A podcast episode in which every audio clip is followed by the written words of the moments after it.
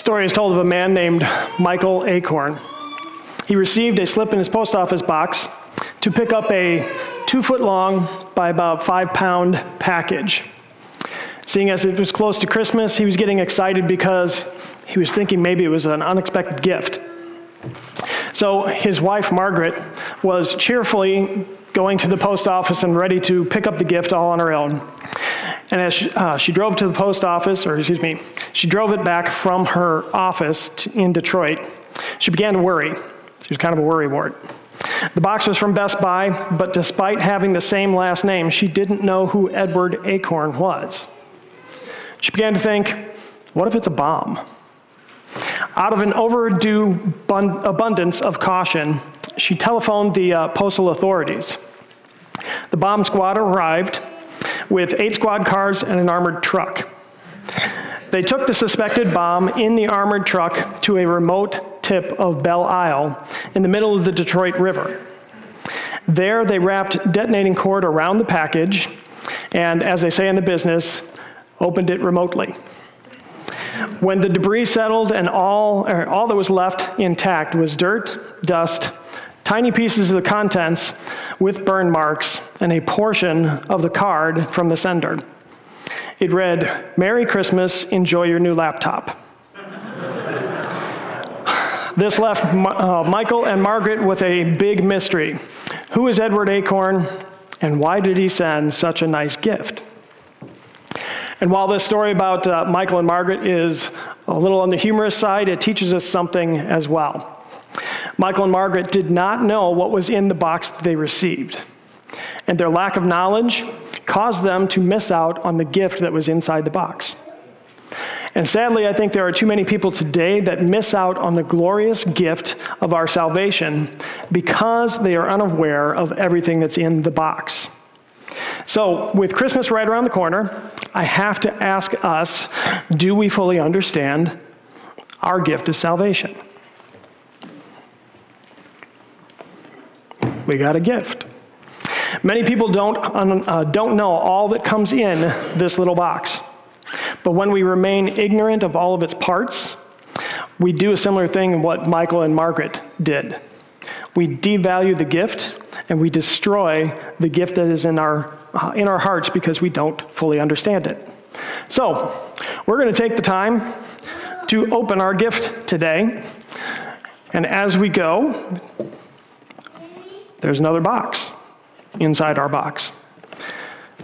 And it is, excuse me, the gift of regeneration. Regeneration happens at the very moment that we put our faith and trust in Christ Jesus as our Lord. When we talk about regeneration, we are making an assumption that human nature uh, needs to be regenerated, it needs to be transformed. And when we look at Scripture, we see that we are spiritually incapable of helping ourselves. And as a result, we need to be completely reborn. When Jesus had that conversation with Nicodemus, Nicodemus couldn't quite grasp that as to what he meant by reborn.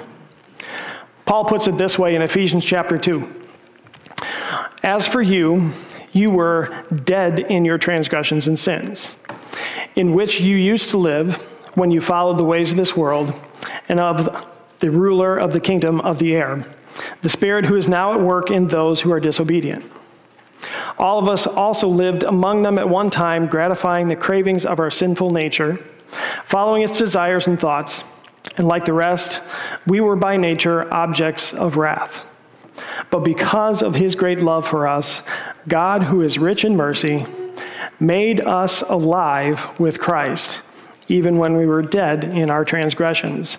And it is by grace that you have been saved. Paul's making it very clear that we are complete, completely incapable of doing anything from a spiritual standpoint. We are dead spiritually. We have no abilities whatsoever. We can't do anything that is going to bring God's favor. We can't do anything that is going to put God in our debt as if God somehow owes us something for who we are or what we've done. We cannot earn our way to heaven. We are just like a corpse that cannot get up, can't speak, can't work, can't play, from a spiritual standpoint, we are dead. But Paul also makes it clear that we have been made alive in Christ. It is God that breathed the breath of life into us. It is God that completely changed our condition. And this, by the way, is no modification, as if uh, God is taking something and making it better. 2 Corinthians chapter 5, verse 17. Therefore, if anyone is in Christ, he is a new creation. The old is gone and the new has come.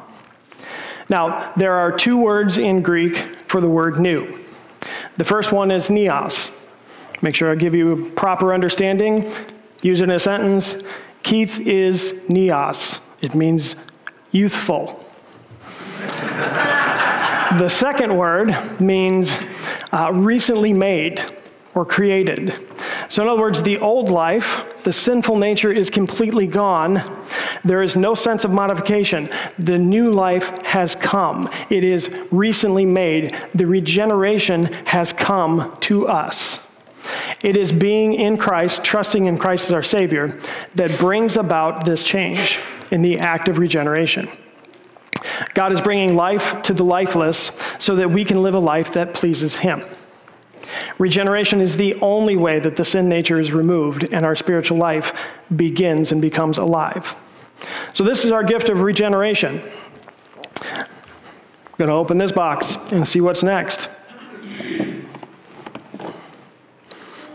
It's a gift of justification. Regeneration and justification start at the very same time. In that moment that we put our faith and trust in Jesus Christ, all of these things take place.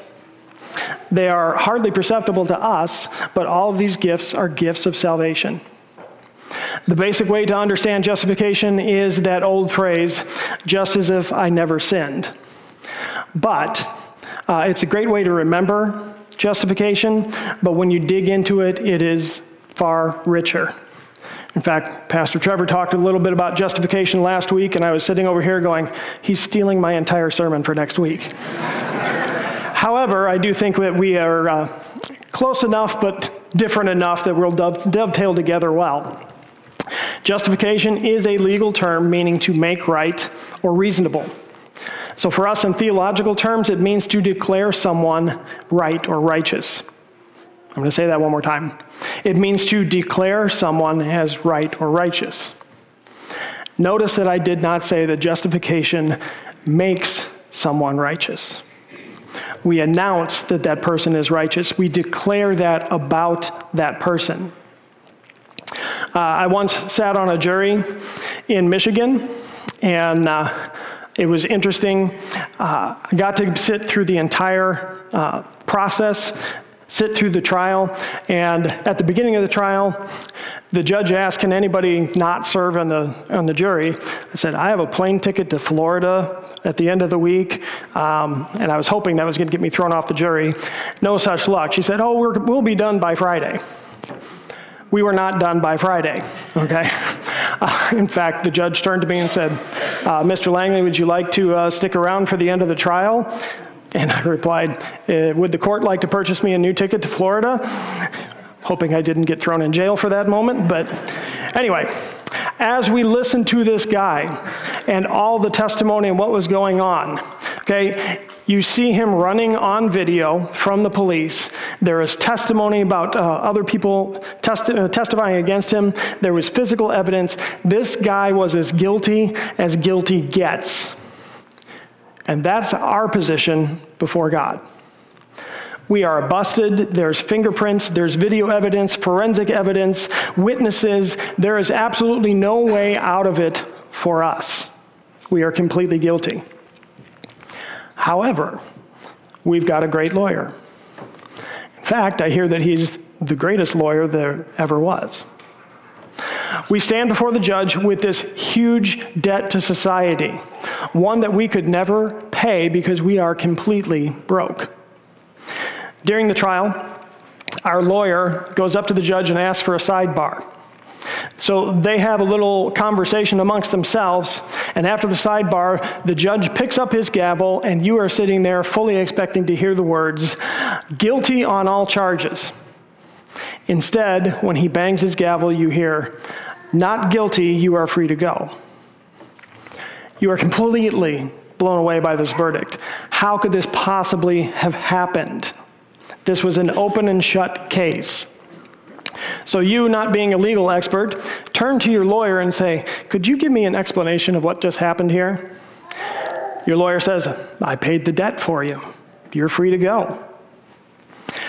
What the judge did in this trial was to declare you not guilty, or he justified you. Now, how is that possible?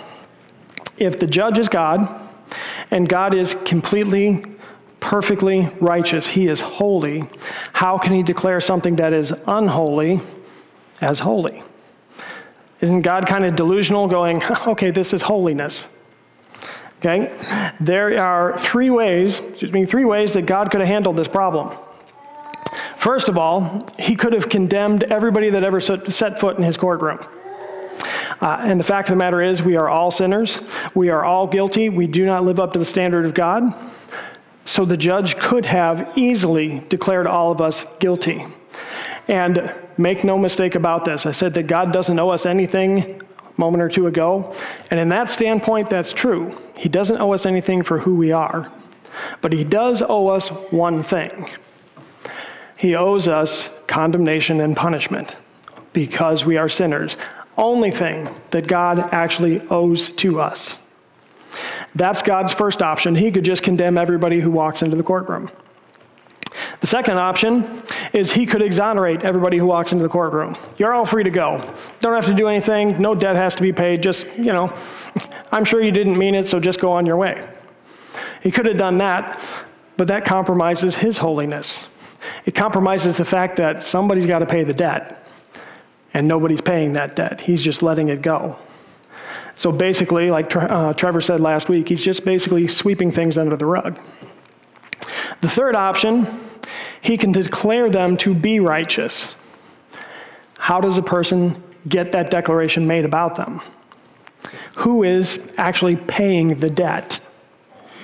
And of course, we all know the answer to this question, so I'll ask it one more time and you can all tell me, because this is what I call one of those Sunday school answers, so you should all know this. Sunday school answers are Jesus, God, and the Bible, all right? You know which one this is. Who paid the debt for us, boys and girls? Jesus. Thank you. Um, how did Jesus pay the debt? How did he become our righteousness? 2 Corinthians chapter 5 verse 21. God made him who had no sin to be sin for us so that in him we might become the righteousness of God. God took our sins so that he would in essence become sin on our behalf then we get to claim the righteousness of Jesus for ourselves. It is the greatest exchange ever. We give him our sin, we get to take his righteousness. He takes our punishment for our sins, we receive the rewards of his righteousness. It is the greatest trade in all of history. If you walked into the New York Stock Exchange with a mountain of debt, and someone tells you out of their pile of riches they will take care of your massive debt, it's still not as great of a trade as what Jesus has done for us. Because what Jesus did for us is make the way so that we could have relationship with God again, so that we could go and live in eternity with him. Now, back to your trial. Christ, who is our lawyer, walked up in that sidebar with the judge and put his righteousness on the table to pay our debt of sin. And by the way, Christ's righteousness is all that we need. Because I think too many of us are ready to run up there to the judge and think that we can slap something of our righteousness on the table and add that to what Jesus just did. And the fact of the matter is, we can't do that. Isaiah calls our righteousness filthy rags. The best we have to set on the judge's uh, desk is something that is offered up as garbage stuff that is supposed to be thrown away and burned. So we don't need to try and add something to the payment that Jesus made, because the payment he made was enough. Now, this is the gift that we call justification. It is intrinsically linked to salvation. The moment we say, Yes, Jesus, I need your forgiveness and your righteousness because I know that mine is not enough, the moment that we admit our condition and throw ourselves on the mercy of the court, That is when we receive these gifts of regeneration and of justification. But there's still more. We need to open up the next one. Still inside this gift is yet another box. You ever do this on Christmas? Box inside of a box? This one is the gift of adoption. And just after the judge declares you right and you're ready to head out the courtroom, the judge now hands you something else. And he says, Not only are you declared right, you are now adopted into the family. He gives you his adoption papers or your adoption papers. We went from alienated, guilty, and ready to be condemned in front of the court to forgiven, accepted, and welcomed into the family. And in that moment, we see the judge in a whole new light. He once was the one on the righteous side of the law. He once was the one that we feared. He once was the one that condemned. He was the judge. And after having been adopted into the family, he went from being judge to being father. He went from being the one that condemns to the one who lovingly cares and leads us. Romans chapter 8 verses 15 and 16. For you did not receive a spirit that makes you a slave again to fear. You receive the spirit of sonship, and by that we cry, Abba, Father. The Spirit Himself testifies with our spirit that we are God's children. Did you catch it in those verses? We didn't receive a spirit of fear. We no longer fear the judge because the judge has now made us sons and daughters of the king. That's why we don't fear the judge any longer. Because of this change from judge to father, we receive huge benefits. Uh, our, our adoption means continued forgiveness. If God only declared us righteous, that would take care of our past sins but it wouldn't necessarily take care of our future sins. Uh, by being adopted into God's family, we are now relating to God as Father. Fathers don't kick their kids out of the family when they make mistakes. They know that their children need training and they need to grow in areas of life to become more mature. God doesn't kick us out of His family when we sin. He's a loving Father, He's patient with us, understanding our weaknesses, and realizes that we need training to become mature in our relationship with Him. This brings up a, uh, an additional benefit, or a related one the gift of assurance or eternal security. Our Father does not kick us out of the family when we have genuinely turned our life over to Jesus. And by that I mean you declare that you are following Jesus and there is demonstrable fruit in your life as a person who's living Christ. Okay? That's both. You can tell me that you love Jesus and that you care about Jesus, but if I don't see it lived out in your life, I have to question what's going on for you. If you are genuinely a believer, you never have to worry about your salvation. That assurance does not rely on the fact of you being able to keep yourself saved as if you have to do all of the right things. You have to prove to God and to others just how righteous you really are. If you cannot save yourself, why do you think you can keep yourself saved? Our salvation is not based on us, it's based on Jesus, on his character, and on his work on the cross, and the payment that he made for us. Uh, I may have told you guys this before. A theologian was once asked, What did I do? Uh, what was my role in salvation? And the theologian answered, I sinned. That's all I did when it came to salvation. If we did nothing to receive our salvation, then why do we think we can play some sort of a role in keeping ourselves saved? Jesus put it this way John chapter 6, verse 39. And this is the will of him who sent me, that I shall lose none of all that he has given me but raise them up in the last day.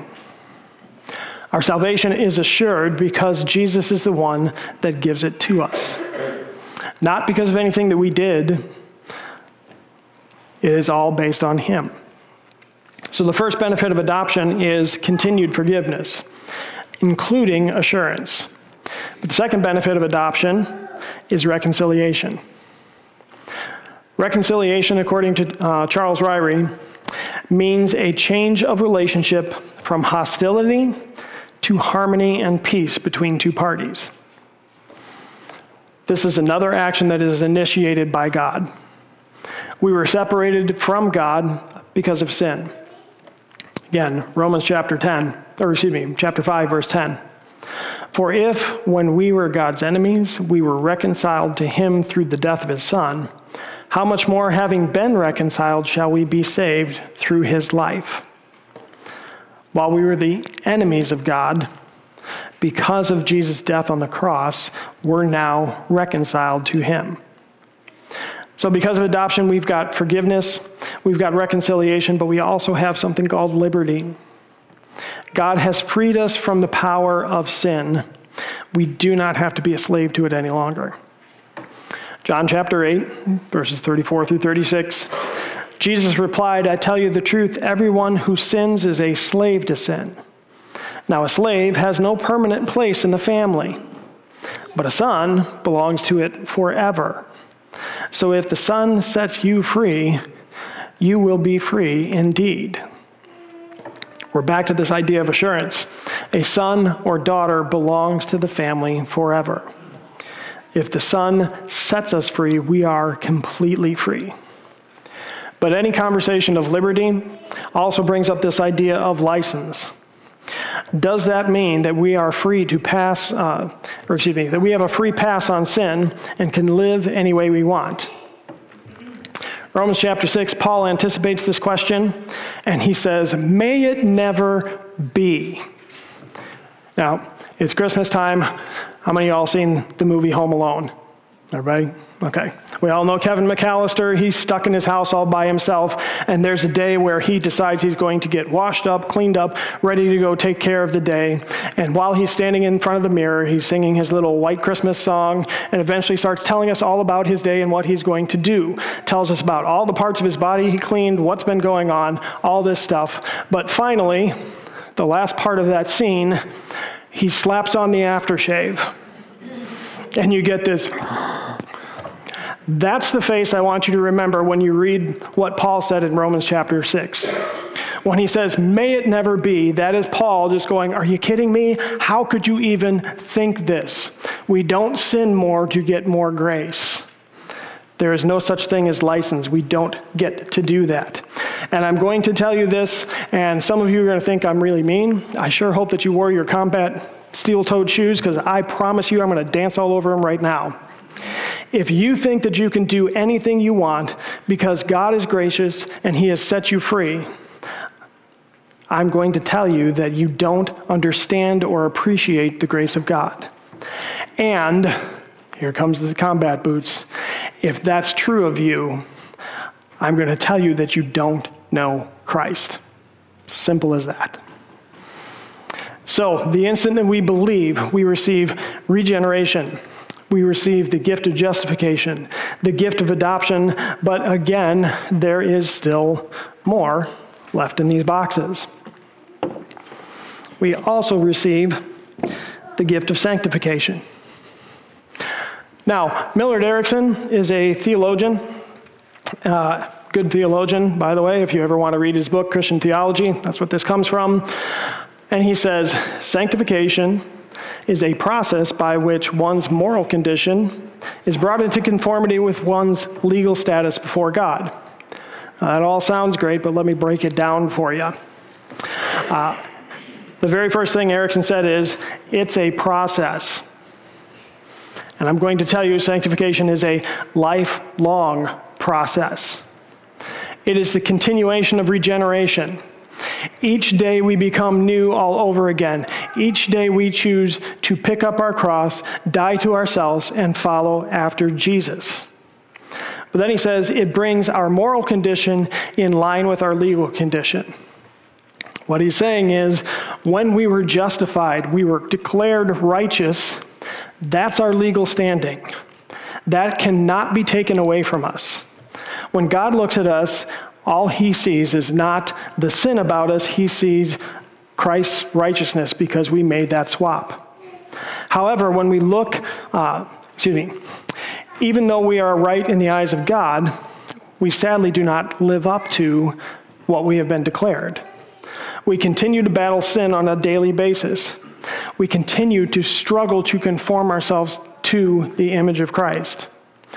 And sanctification is the process of trying to match our daily life up to what God has already declared about us. We are right before God by declaration. Now we are working to live up to what God has declared about us. And I'm going to tell you, if we understood that a little better, if we kept that in the forefront of our mind, that God has already declared us righteous, when we understand that part, it gives us far more motivation to be living righteously, be living the way that God has asked us to do. If we can't save ourselves and we can't keep ourselves saved, how do we sanctify ourselves? The answer we can't. However, the Holy Spirit can. John chapter 16, verse 13. But when He, the Spirit of truth, comes, He will guide you into all truth. He will not speak on His own, He will speak only what He hears, and He will tell you what is yet to come. At that moment of salvation, the Holy Spirit comes and indwells us. He comes and lives in us so that we have the ability to seek after God. He is there in our life to be guiding us, be guiding our choices and what we do in life. And the Holy Spirit acts as a deposit. When we have the Holy Spirit as a result of salvation, He is a deposit guaranteeing our inheritance. Anyone in here ever buy a house? Probably all of you, okay? You understand this whole concept of a deposit with the whole concept of earnest money. That's the money that you lay down up front saying, I am serious about buying your house. I'm going to lay down my $1,000 or whatever it is that they ask for. And if I walk out of this contract, I'm going to lose that $1,000, right?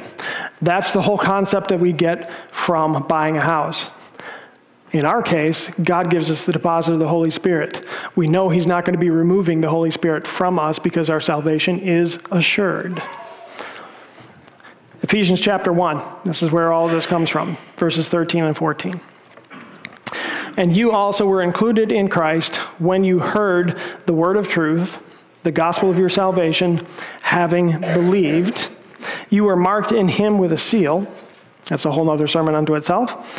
The promised Holy Spirit, who is a deposit guaranteeing our inheritance until the redemption of those who are God's possession, to the praise of his glory.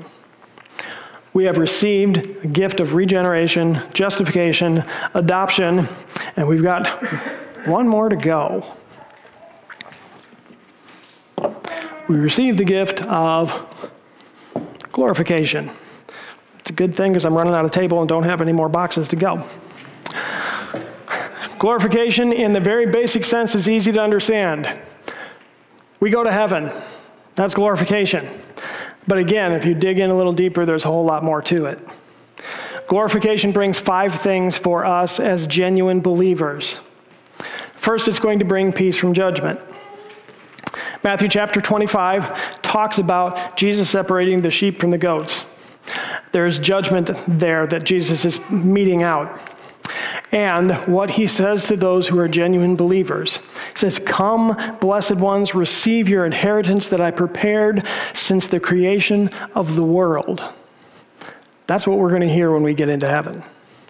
As we stand before the judge, we stand with no fear.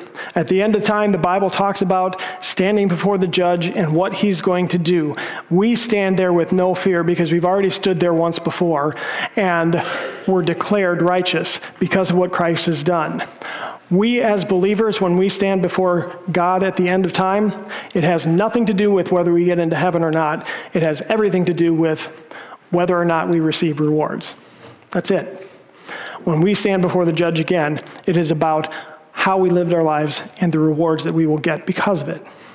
And because of all that, that should be bringing us peace because we know we are secure in being able to get into heaven.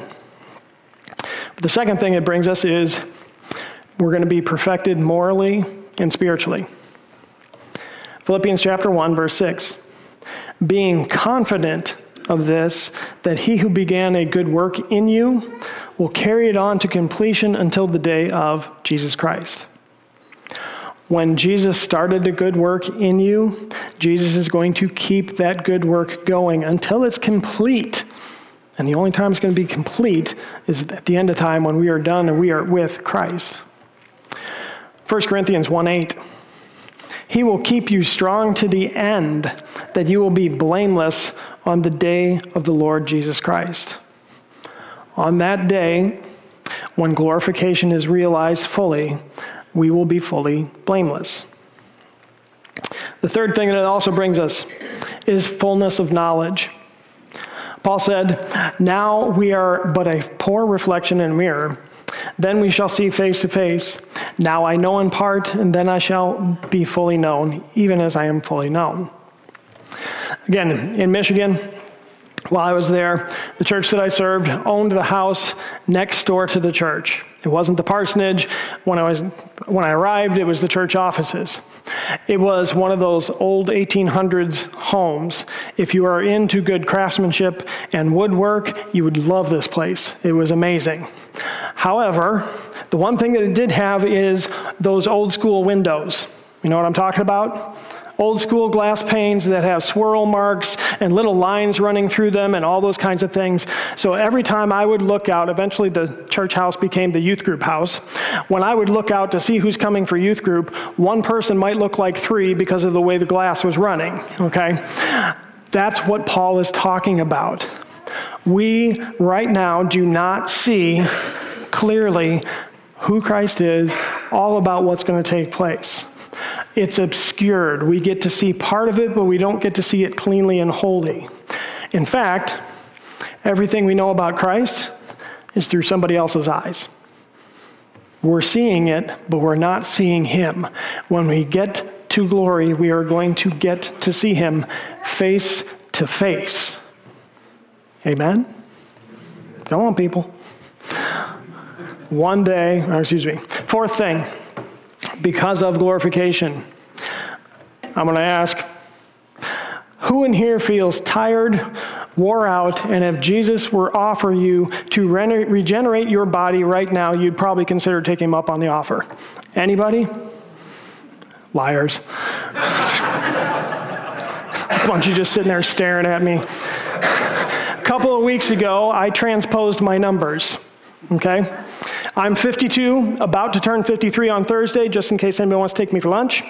Uh, instead of 52, I transposed my numbers and thought I was 25. Because I thought I was 25, I wound up hurting my back seriously and had to wind up going to the chiropractor. I would be more than happy to take Jesus up on his offer if he was going to renew my body. When glorification takes place, we will receive our new bodies. Philippians chapter 3, verses 20 and 21. Our citizenship is in heaven, and we eagerly await a Savior from there, the Lord Jesus Christ, who, by the power that enables him to bring everything under his control, will transform our lowly bodies so that they will be like his body. And everybody says, Amen. All right, that's better, but come on, people. Got to make sure you're still awake out there. In 2 Corinthians, Paul also puts it this way Our light and momentary troubles are achieving for us an eternal glory that far outweighs them all. Again, let me explain. If you have ever struggled with pain, with sickness, with limitations from physical uh, in your physical body, relational struggles, struggles due to finances, the list goes on and on and on. If you have had a life that was full of struggle, Think about what this verse just said. Our light and momentary weaknesses, troubles that are uh, our light and momentary troubles, are achieving for us an eternal glory that far outweighs them all. You take all that stuff and you're like, oh, my life is so difficult. And God is saying, this doesn't even compare to what you're going to wind up getting. Okay? Again, all God's people said, Amen. Thank you. The last thing in glorification that we get, God is going to give us a perfect environment to live in. The world, when sin entered the world, the world fell apart. And that is everything. We oftentimes think of sin toward one another, but sin cracked the entire universe. It cracked creation. That's why Adam and Eve had to uh, start working the garden, and it was difficult for them. It cracked the universe. That's why so many different, different things are out of alignment. It cracked and broke everything. When we, uh, excuse me, when our eventual glorification comes, the world will be remade. Revelation chapter 21, verses 1 through 5. Then I saw a new heaven and a new earth. Remember those two Greek words I told you earlier? Neos, meaning youthful, and kainos, meaning remade, made new. It's kainos again. Then I saw a new heaven, remade, and a new earth, remade. And by the way, in fact, I had this question, I think, earlier this week. When it talks about a new heaven, are we talking about a new place where God lives? The answer is no. It's talking about the heavens, it's talking about the rest of the universe. And the reason is God is going to remake everything that sin touched. This earth, us, and the universe are all going to be remade, and sin is going to be no more. Let me read again.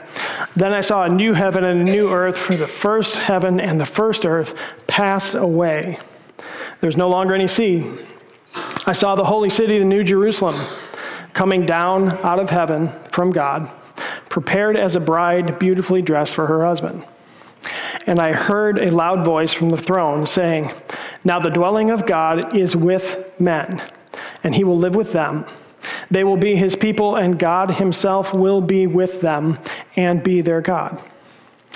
He will wipe away every tear from their eyes. There will be no more death or mourning or crying or pain because the old order of things, the sinful world, sinful life, has passed away. He who was seated on the throne said, I am making everything new.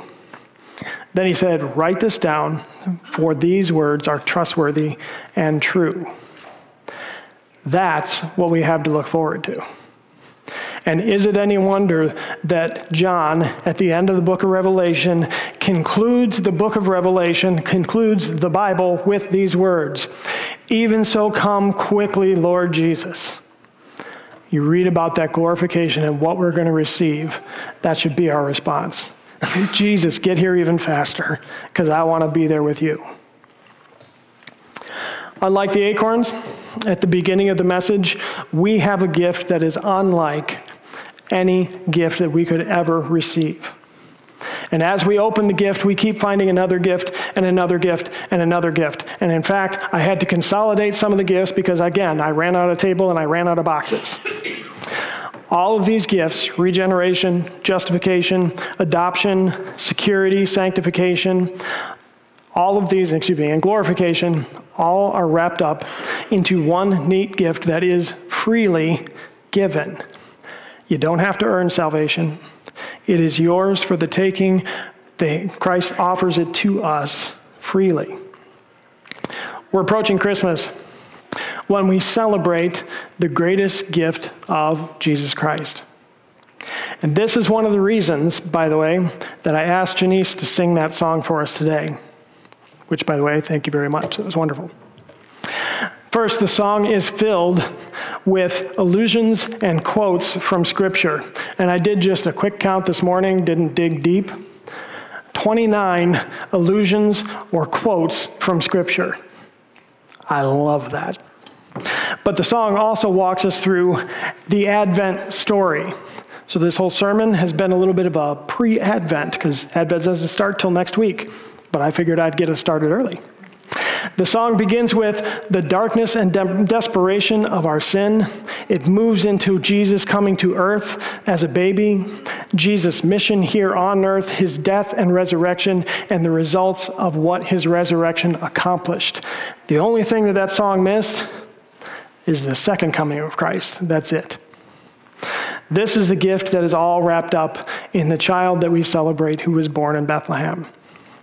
And if you have never received this gift, this amazing free gift that Jesus offers to you. You can do that right where you're sitting. If you need a little help, you're more than welcome to come talk to me afterwards. Very happy to sit and talk with you, talk with me, talk with one of the elders or the deacons. We are excited to be able to share this gift with you. If you have received this gift, I hope you take the time to unpack it completely, starting today, all through this Advent season, discover all those amazing things that are packed inside that one box of salvation and what that all really means for you. Let's pray. Father in heaven, thank you uh, so much for the gift of salvation. It is brought to us through your Son, Jesus Christ. We celebrate him coming to earth uh, over these next several weeks. But Lord, help us to remember what his coming here accomplished. It was all pointing forward, it was all pointing to what he did on the cross for us and offering us salvation freely. Lord, I pray if anybody here does not have that salvation, they have not accepted that free gift, I pray that you'd be working their heart right now, that they would be talking to you right now and saying, Yes, I need this in my life. Lord, for those of us who already have had this gift, I pray that we would learn how to appreciate it fully that we would open it up and look at its various parts and see how and where that really touches into our lives and what that really does for us as we relate to you. We ask it in Jesus' name. Amen.